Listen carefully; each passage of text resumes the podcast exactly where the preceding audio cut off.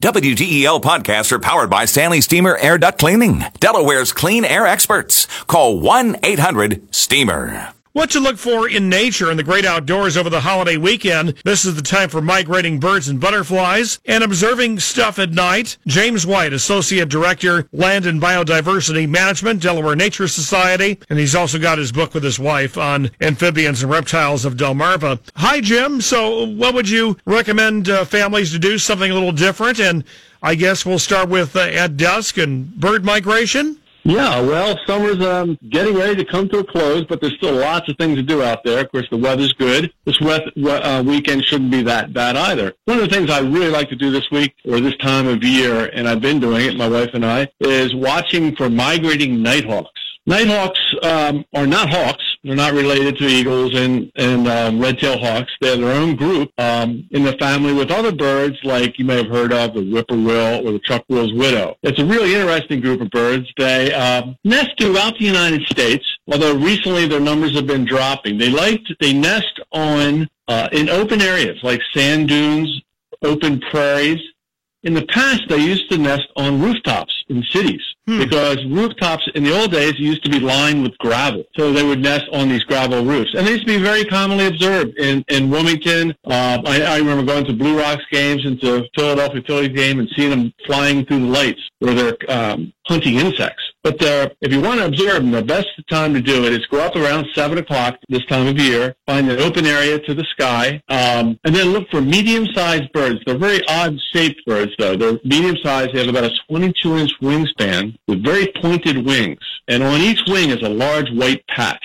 And because of those pointed wings and pointed tail, they're very good flyers, very acrobatic. And they fly around, again, looking for insects, uh, moths, even mosquitoes, and they capture them. They have a common name for their family, which is really interesting, at least I think so. They're called the goat suckers. Mm. And the, the name comes from a very, very old two thousand year old myth that these birds, the nighthawks and the whippoorwills, would come down and actually suck milk out of goats as they were out on pasture. Of course, that's not true. We found that out um, pretty pretty easily. However, the myth probably arose because of the mouth of the nighthawk. It's a very interesting beak. It's a real small beak, but when it opens its mouth, it opens extremely wide, so it has a very large mouth. And that's what allows it to fly around, again, very acrobatically and catch moths and other types of insects that are flying. Hmm. And then we have a, a planetary alignment if one is so inclined at night. Yeah, so if you're up there, watch for nighthawks, and you hopefully see a few of them. If you can sit there a little longer and let the sun go down and then let it get dark, you know, about a half hour after sunrise, you'll start to notice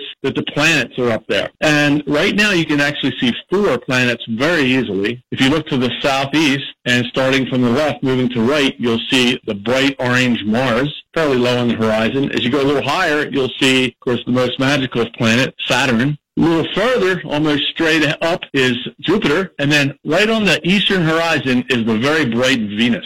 Mm. And it's really fun to see these all of these at the same time. If you have a pair of binoculars, you'll even be able to spot the moons on Jupiter. If you have a telescope, you'll be able to see the ring on Saturn. Very cool. Well, back to creatures on this Earth. Uh, what other things this time of year? Well, one thing that's happening right now are the monarch butterflies. They're actually not migrating yet, but they're laying, they're mating, and they're laying their last eggs from the milkweed plants. And these eggs are going to hatch very soon, and the caterpillars will live, um, you know, twelve days. They'll pupate, and then when they pupate, the butterflies, the monarchs that come out of that chrysalis will be the guys, the individuals that will fly south to Mexico. And so that's the, a pretty uh, neat phenomenon right now. If you visit open meadows, you're going to see a lot of monarchs this year. And, of it's course, uh, Cape May County, New Jersey, famously becomes a funnel for them. Yes. If you got, and, and then in late September, they start to migrate, or third week of September to late September. And if you get to a point like Cape May, New Jersey, or even some of our beaches down in Delaware, you can start to see these guys funneling through. We actually see hundreds of them from the hawk watch up here at uh, Ashland. Well, you know, one thing about the monarch uh, that uh, people may not realize is actually the ones that return in the spring, early summer are, I guess, the grandkids of the ones that head south. Exactly it. Yeah, yeah. They're, they're, they're at least two broods apart, maybe three, depending on how far north you are. Right. Which, of course, makes it all the more interesting in a way. So how do the grandkids know uh, which way to go when they emerge?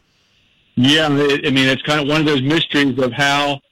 Um, this sort of behavior could have even evolved, since it's not an individual learning, like you said, every generation. Yeah, the, the great monarch migration scholar who had been studying him for years and decades died recently, and uh, of course he was always fearful that with uh, modern agricultural methods and deforestation and everything that we were going to get to a point where uh, some of the migration might crash, and I guess that's still an open question in science. Yeah, it is. It is still a concern, um, especially in the Midwest, where the you know large groups of monarchs moved through the old agricultural areas, of course at one time prairie, but then agricultural areas. Now they're moving through large monocultures of typically corn and not a lot of diversity of plants to nectar on, and not a lot of milkweed. So the, the numbers in the Midwest have kind of gone down considerably over the years. In the East, they seem to be holding their own, and that could be because there's a lot of people nowadays. I know the Delaware Nature Society, we make sure we plant milkweed. We encourage milkweed to grow on our roadsides. And hopefully monarchs will be here for uh, at least a long time. Yeah, you mentioned uh, prairie. I happened to see a map the other day of the remnants of the great prairie of the Midwest and the plains, and, and they're like little islands now. I mean, it's just amazing how much of our prairie just just uh, uh, was uh, well, succumbed to either uh, forestation or agriculture or both. Uh, let's move on. Anything else? Uh, late August, early September, yeah. In the outdoors, uh, either in Delaware sure. or around. Yeah, one other thing I like to do is this time of year, again, it's kind of the same type of habitat, open meadows, but you can do it at the beach if you're going down the beach this weekend, is look for dragonflies. And this time of year, you don't even have to go to ponds or streams. You can see them flying out over fields, over parking lots, over roads. Um, there are several species. The, one of the most common and the most well-known is the green darner. And this is a large dragonfly. But another really interesting one that's really, um, there's been a lot of them this year, called the wandering glider. It's a little dragonfly that is yellowish. Um, very common, and if you just kind of keep your eye out for them, if you're in a parking lot, they, they're fooled often by cars. They actually think blue color of a car, or green, sometimes black, is water, and they actually try to oviposit, lay their eggs on the car. So this is a fun thing to do this time of year. But one thing I notice, even when I'm stopped, let's say at a stoplight on Route forty heading into Cecil County, and let's say that uh, it's kind of overcast at nine in the morning, you may not get butterflies flying over your car, but you get dragonflies. Yes. Yeah, like I said, this time of year, they they love to fly right over the roadways. Um, any open area, they're out hunting, of course, small insects. Um, they're very, very common. Yeah, like you said, stopping just at a red light. I've noticed that a lot. I went down to the Outer Banks last week, and they, the dragonflies, especially the wandering gliders, were everywhere. All right, well, happy outdoors, uh, Jim White. Appreciate the time. Yeah, thanks, Alan. Take care. All right, I'll take care. Uh, James White, Associate Director of Land and Biodiversity Management, Delaware Nature Society. Heading into the holiday weekend, things to do outdoors that maybe you had never considered.